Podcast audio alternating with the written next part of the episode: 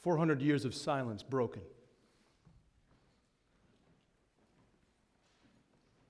God began to speak again. Through the angel Gabriel. Gabriel visited and revealed to Zechariah that he and his wife, in, in their old age and barrenness, were to conceive a son, and the son's name would be John. And John would be the forerunner of the long awaited Messiah, the King of Kings and the Lord of Lords, the deliverer of God's people. 400 years of silence. But God was at work, bringing about his eternal plan for the salvation of mankind. This morning, we're going to look at Luke chapter 1, verses 26 through 38. It's the historic account of God sending the angel Gabriel to a teenaged peasant girl, a virgin living in a good for nothing place called Nazareth. It was Nathanael in John 1 who said, Can anything good come from Nazareth? God had given Gabriel the task of telling this teenaged virgin girl, Mary, that she would conceive and give birth to a boy destined for greatness if you look at Luke chapter 1, verse 32, out of the lips of Gabriel, we read this of this baby He will be great. This baby is no other than Emmanuel, God with us, the King of kings and the Lord of lords. And this morning, we're going to look at the miraculous conception of our glorious King, the incarnating of the second person of the Trinity. It's amazing. The incarnation of the second person of the Trinity is not about God becoming cute and cuddly, though I'm sure he was cute and cuddly. The incarnation, this miraculous conception of God becoming a man, taking on flesh, it's all about fulfillment.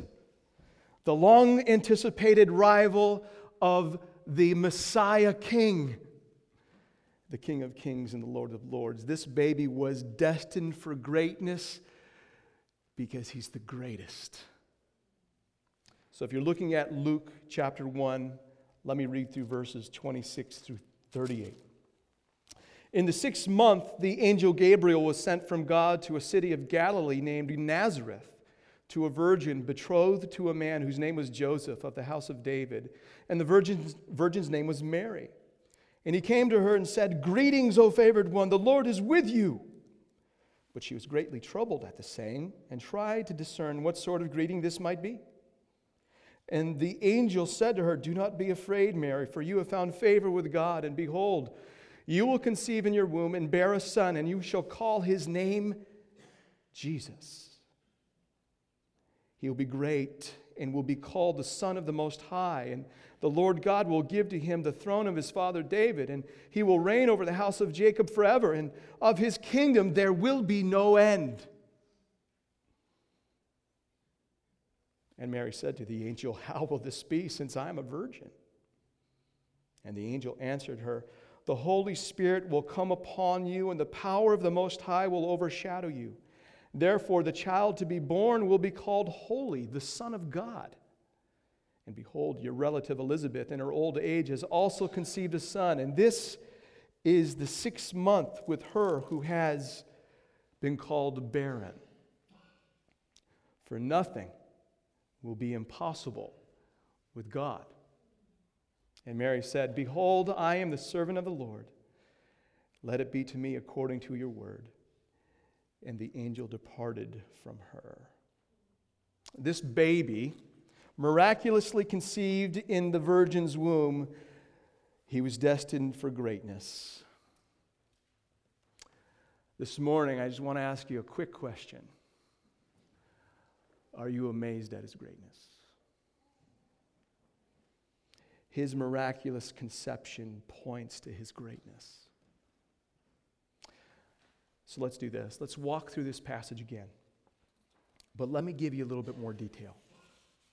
In verses 26 and 27, they set up the historic conversation between the angel Gabriel and this Virgin Mary. And as I mentioned earlier, Gabriel was the same angel that God had sent to Zechariah. Gabriel was breaking the 400 years of silence, and he was announcing the coming of the long awaited king, the Messiah. Now, it's important to notice where this scene is taking place. It's taking place in Nazareth. And Nazareth didn't have the best reputation.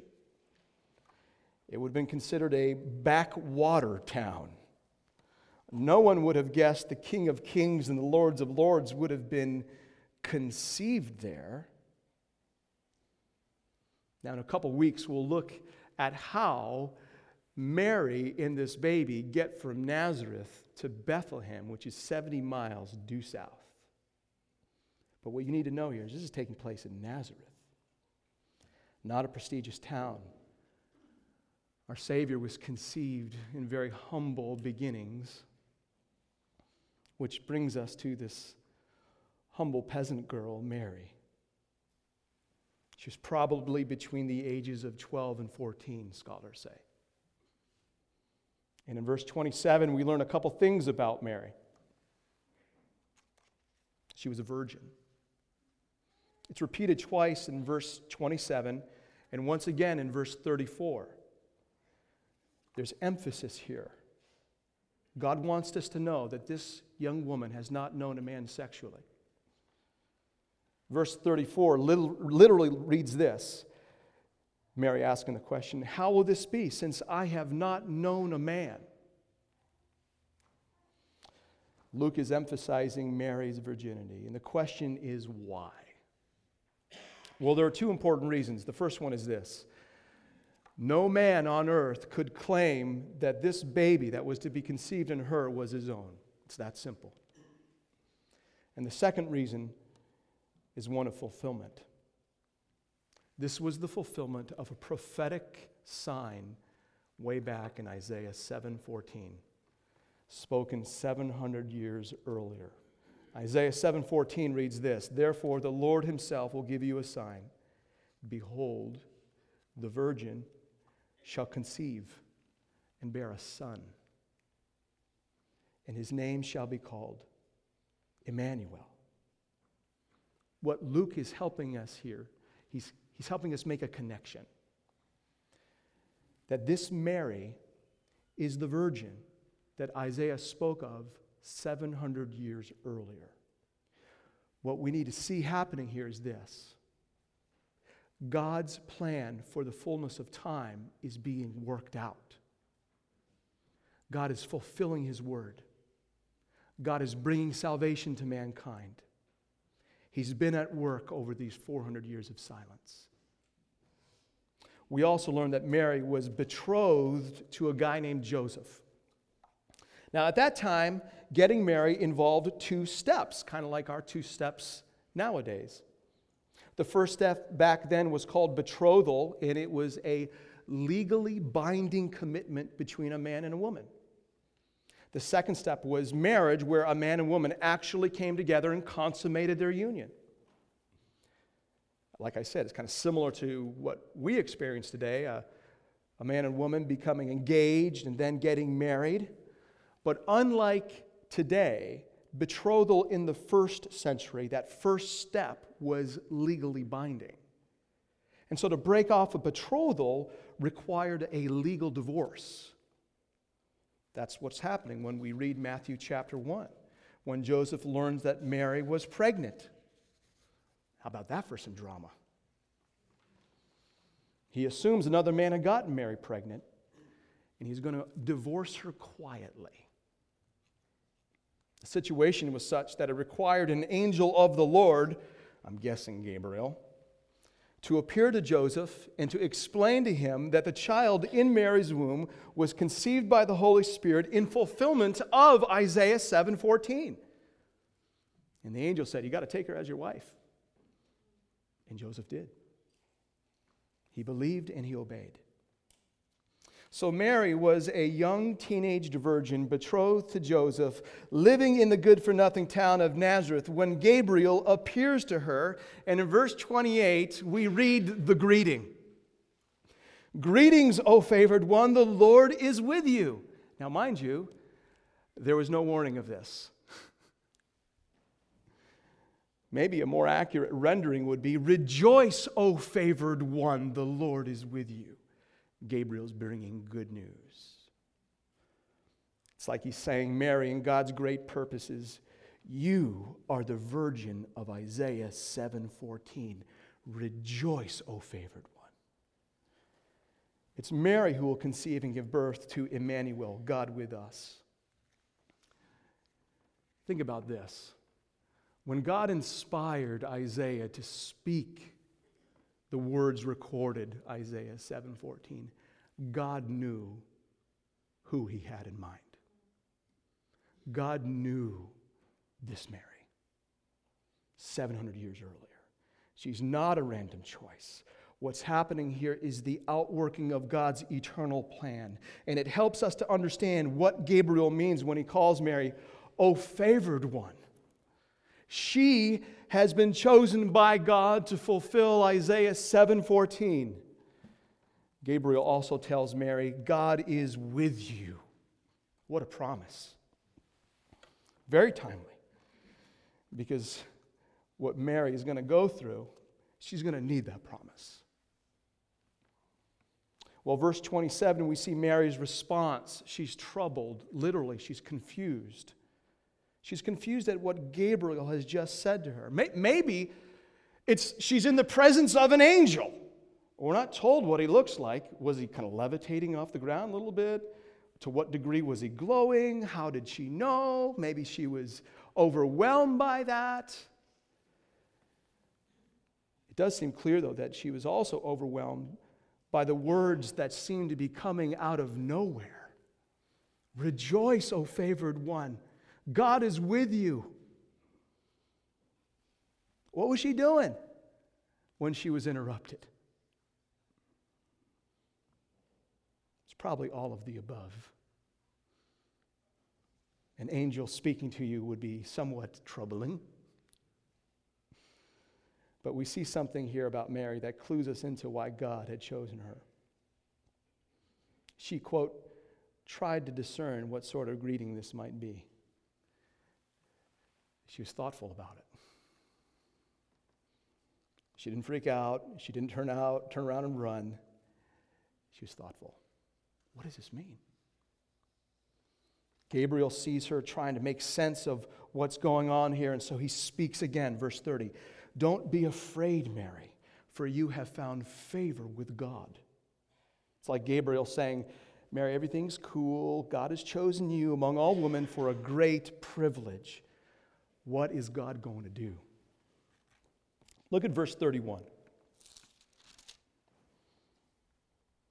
And behold, you will conceive in your womb and bear a son, and you shall call his name Jesus.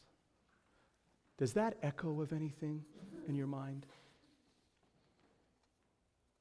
It should echo of the passage I read earlier. It should echo of Isaiah 7:14.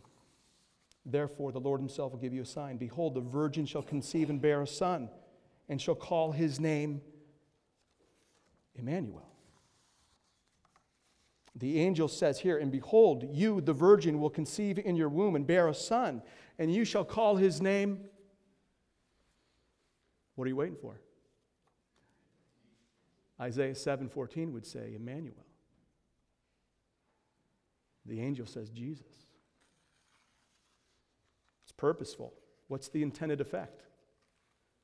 If you know Isaiah 7:14, you would be thinking Jesus is Emmanuel. Emmanuel is Jesus. Jesus is God with us. Now, Jesus was a common name back in the day in our rendering, it's a rendering, it's, Jesus is English for a Hebrew word Yeshua, which actually means Joshua, and it actually means Savior. And behold, you, Mary, the virgin, will conceive in your womb and bear a son, and you, you shall call his name Savior, who is our Emmanuel, God with us. It's packed. Packed. Mary's being told she's to be the mother of the Messiah, Emmanuel, God with us, and his name is Jesus. No other woman on the face of this planet can claim that honor. We don't worship her because of that, but we do bless her because of that. We do honor her because of that. Gabriel continues in verse 32 He will be great. This one born to you, he will be great. This Jesus born to you, he is destined for greatness because he is the greatest. He, Jesus, will be called the Son of the Most High. He'll be conceived by God Himself. This gets at the deep end of the pool. You see, Jesus had two natures. He was simultaneously fully God and fully man. Two distinct natures in one person. He remains so today. Remember, he lived a life, died on the cross, was raised from the dead, and then he ascended to the right hand of God bodily. And where he is right now, fully God, fully man, interceding for his own. Son of the Most High. And the Lord God will give to him the throne of his father David. This is the fulfillment of a promise God made to King David way back in 2 Samuel 7. God promises to King David he will have he will establish David's throne forever. There will always be a descendant of David on David's throne. Jesus is that descendant of David. The throne represents kingship. God is saying this child in Mary's womb is the long awaited descendant of David who will sit upon the throne. And by the way, he's fully God and fully man. Emmanuel. He is the forever king. And he will reign over the house of Jacob forever. God is giving this child, conceived in, the, in Mary's womb, to be king, and he's going to reign. He's going to exercise authority over the house of Jacob. He is Israel's long awaited Messiah, the long awaited King of Israel. He is their Messiah who will reign forever, and by God's grace, He is our Messiah. He is King of both Jews and Gentiles. He's the King of kings and the Lord of lords. He's Lord of all. Our forever King who will reign forever and of his kingdom there will be no end. Nations rise and nations fall, but not the kingdom of Emmanuel. The kingdom of God has no end. As Christians, we've been transferred from the domain of darkness into the kingdom of God's beloved Son, King Jesus. A kingdom expanding and everlasting. It's expanding in this city. He is our forever King whose reign is forever, and he reigns over an everlasting kingdom. That's the one who's in the womb. He will be great. This baby conceived was destined for greatness because he is greatness. He is our forever king who will exercise a forever reign on David's throne over an everlasting kingdom. It's as if Gabriel saying to this virgin, Mary, the child in your womb is the one who fulfills God's forever plan. He's the forever king. He will be great. What do you think about them apples, Mary? Verse 34 Mary responds in faith, but she has a very pragmatic question. Her question is a how question a how question born of faith. Now, Zechariah earlier on asked a how question. When, when the angel Gabriel told him that his wife was going to have a, a son, he was like, How's that going to happen? Show me, prove it to me. And the angel did. He inflicted muteness on Zechariah for nine months. It was quite the sign. Mary doesn't demand an explanation. She humbly asks for help to understand. Mary isn't the only one who needs help in understanding what happened in her womb.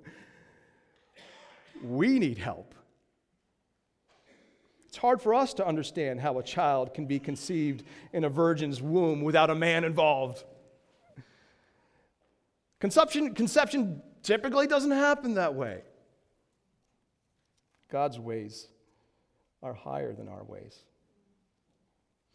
In verse 35, Gabriel helps Mary and us understand how this child will be conceived in the virgin's womb. And he brings us once again into the deep end of the pool.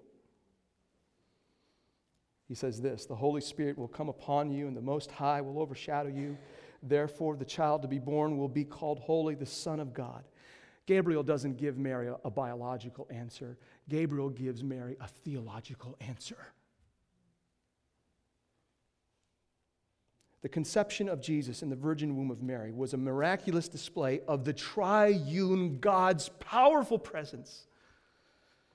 You see him? Do you see this triune God there in verse 35? The Holy Spirit will come upon you, and the Most High will overshadow you. There he is, the Son of God. Three persons of the Trinity. They're all there the Father, the first person of the Trinity, God Most High, overshadows Mary. There's no hint in this text of sexual overtones. It's the same word that describes, this word overshadow, describes God's presence that overshadowed the Mount of Transfiguration. God's presence manifest, out of which God says, This is my beloved Son, of whom I'm well pleased. The third person of the Trinity, the Holy Spirit, was the one who actually caused the second person of the Trinity to be conceived in the virgin's womb. This is big stuff, isn't it? Now, what we need to understand is this the second person of the Trinity has eternally existed before his incarnation. Jesus wasn't created the second person of the Trinity wasn't created at the incarnation. The second person of the Trinity eternally existed before the incarnation, and then, as a work of the triune God, he was incarnated. He took on human flesh, fully God, fully man, two distinct natures in one person. What's so unique about this point in the history of redemption is that the eternal Son of God, the second person of the Trinity, permanently takes on human flesh. It's amazing. For that to happen, it required a coordinated miracle of the triune God. This Jesus, he will be great. The second person of the Trinity, miraculously conceived in the womb of Mary as a man, fully God, fully man. Man, this is not only miraculous, it's mysterious. This is, this is hard to keep together, isn't it? This is beyond us. It's the glory of our King. What we see here in verse 35 is all three members of the Trinity involved in the miraculous conception of Jesus in Mary's womb. The miraculous conception is a triune miracle. This is all part of the plan of God's eternal plan for the salvation of mankind. In verses 36 and 37, Gabriel goes on to assure Mary of God's ability to pull this miracle off. And the way he does it, he says, Hey, I've already been doing this kind of stuff. Your relative, Elizabeth, she's conceived six months ago. It's already happening. I'm capable of this kind of thing.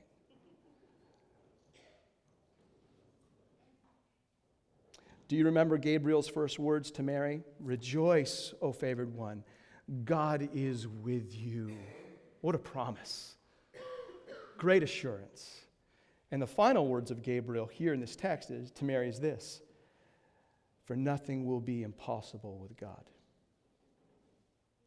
Opening the womb of an old barren woman is well within God's omni- omnipotence.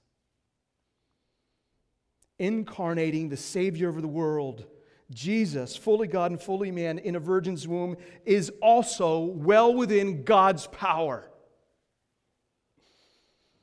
What's impossible, humanly speaking, a virgin conceiving a child without a man, is more than possible for God. His ways are far beyond our ways. This scene ends in verse 38. Mary takes it all in and says, I am the Lord, I'm the servant of the Lord. Let it be to me according to your word. In other words, Amen. Amen. It's a humble and believing response. She sees herself rightly in relationship to God. She will serve in the capacity God has called her to.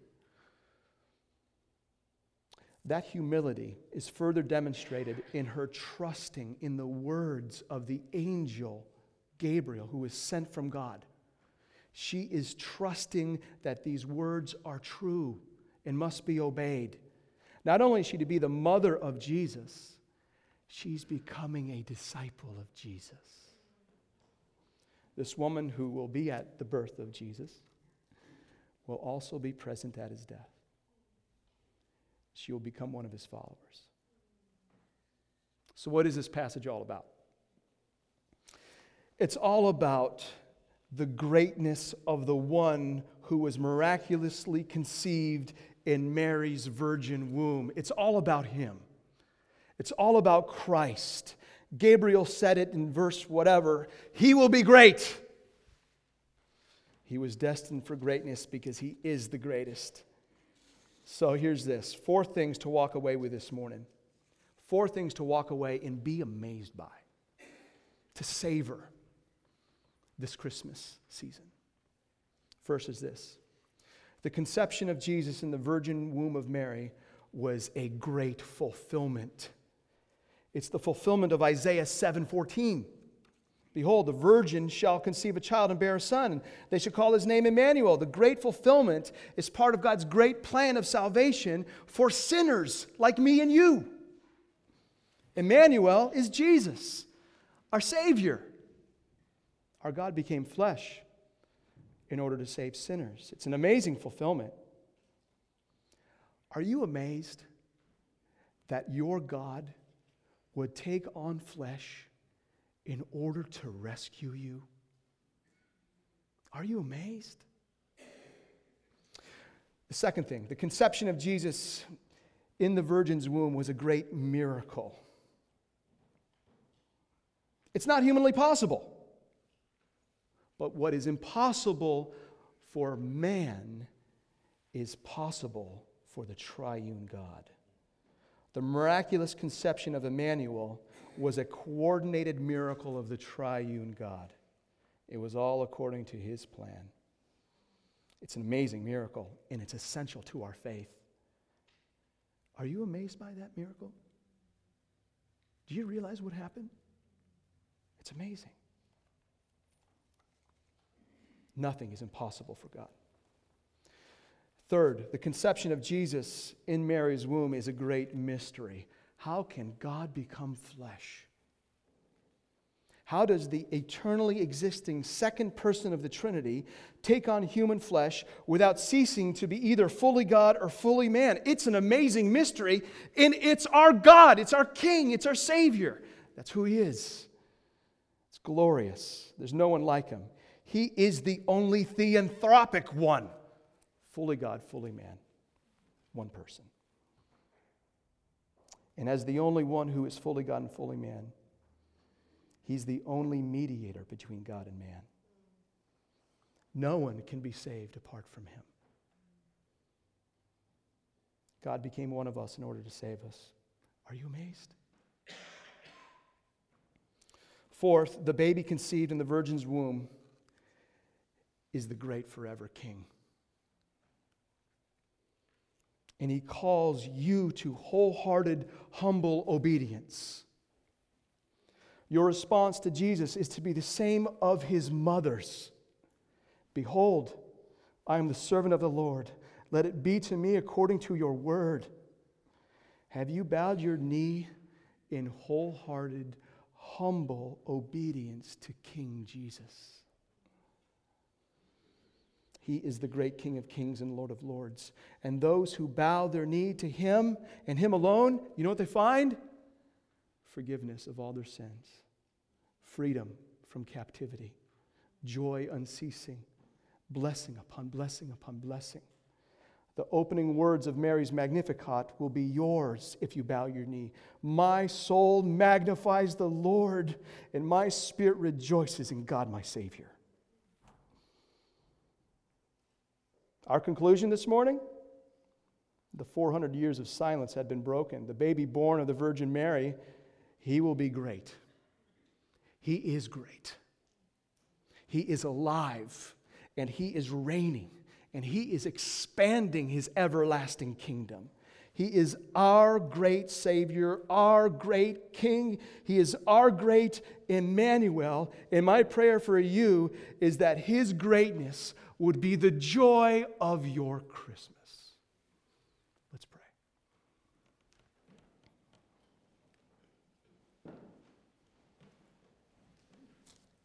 Great triune God, we stand amazed at what you did 2,000 years ago. This is beyond us. We recognize your ways are not our ways, but what we can see, we say, Glory to God in the highest. There's no one like you. King Jesus, we gladly bow our knee, for we delight in you. You are our Emmanuel. In Jesus' name we pray. Amen.